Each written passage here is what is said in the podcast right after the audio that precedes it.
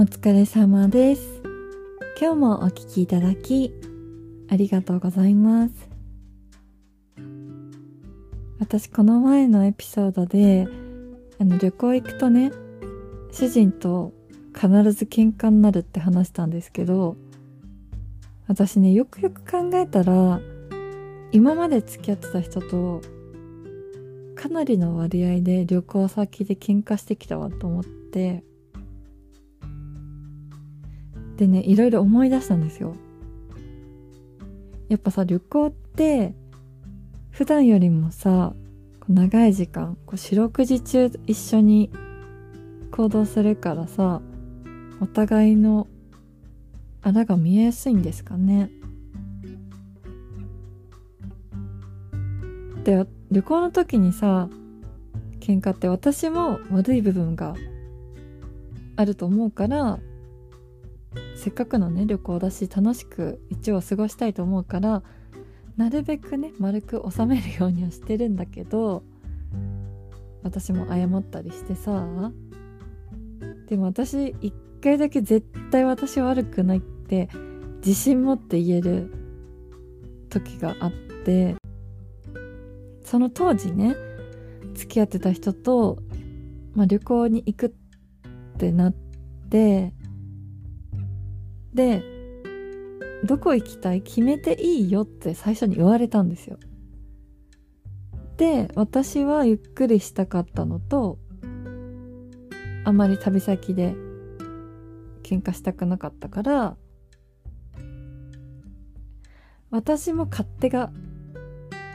ある程度分かってる比較的治安がいいところがいいなって。治安が悪いところだとずっと気を張ってなきゃいけないじゃないですか。それだけでピリピリしちゃって楽しめないから、治安がいいとこでゆっくりしたいって言ったら相手もね、賛成だったんですよ。で、私、タイに行きたいって言ったら、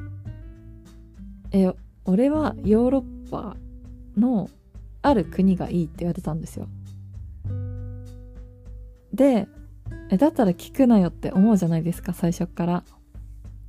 でも、その時の彼が旅行代持つってことだったので、私もさ、まあ、出してもらうんだったら、ヨーロッパ行った方がいいのかなって思っちゃって、で、その国へ行くことに決まりました。そこまでは私も納得してたんですよ。で、そこ結構治安悪い国です。で、その人、海外旅行あんまり行ったことありません。うん。で、英語も喋れませんっていう状態で、で、手続きとか、エアチケットとか、あとホテルの予約とか、私が全部任されたんですね。で、あの、カードを預かって、これで予算はどのぐらいだから、全部予約しといてって言って、私が任されたんですよ。だから、一応さ、治安の悪い国っていうので有名だったから、ホテルはね、安全なエリアを探して、で、あと、その彼はタバコを吸う人だったから、で、その国自体に喫煙ルームがなかったんですよ。で、そういう時って外で吸うことになるじゃないですか。だから、あんまりね、奥まった小道とかにあるホテルだと、夜とかさ、タバコ吸いに行くの危険じゃないですか。私はついていけないから。だから、比較的明るい、大きい人通りのある通りに、ドアマンがちゃんといるホテル探して、で、あと、その人ね、コーヒーが大好きなんですけど、アイスコーヒーしか飲めない人で、でも、その国ね、アイスコーヒーは基本はメニューにないって知ってたから、その中でもアイスコーヒーがある作ってもらえるカフェっていうのを探して、その近くのホテルとかいろいろ条件を考えるともうね条件にそのタバコとかコーヒーとか治安がいいとこってその条件に当てはまるホテルって1個しかなかったんですよ。で航空券とかも、まあ、航空券はあんまり選択肢がなかったのでそれを予約しようと思って一応購入する前に最終確認で見てもらったんですよその彼に。そしたらなんかさいきなりチェックが入ってここのホテルは嫌だから俺が探してきてこっちのホテルにしようみたいになって。えっていうかじゃあ最初からあなたが探せばよくないって私なったんですけどなんか言えず私も。でお金出すのそっちだからさえでも私探したのにみたいなことは言ったけど結局全部その彼の望み通りになったんですよ。私が調べたことは一切役に立たなかったの。でもうそっから私は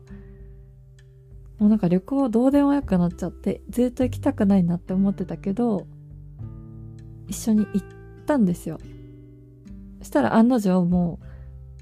そんな気分だったからさ全然つまんなくてさ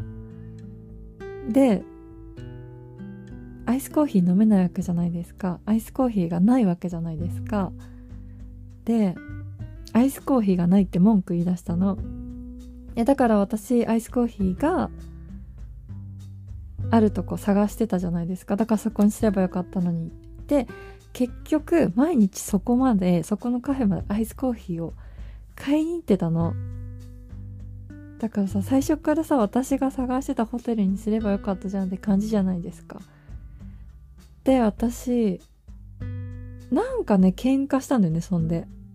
私はたまりたまってたものがもう爆発しちゃってもうねほぼほぼ別行動になったんですよその国では。で帰ってきて速攻別れたんですよね。もう大嫌いになっちゃって。であそうだそうだ。しかも私帰る前にもう限界すぎて一回ねお姉ちゃんに親戚のお姉ちゃんにもう泣きながら電話したんですよ。もう帰りたい。今すぐ帰りたいって言って。でお姉ちゃんもさじゃあ迎えに行ってあげるとは言える距離じゃないからもうちょっとあと少しだからこらえて帰ってきたらもう好きにすればいいじゃんって言われてさ。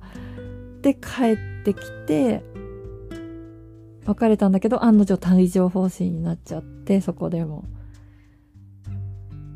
だからね旅行ってやっぱ一人に限りますね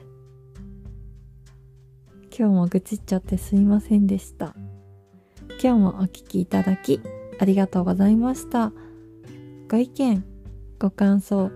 ご相談のメールをお待ちしております。メールアドレスはエピソードの概要欄に貼ってあります。ぜひお待ちしております。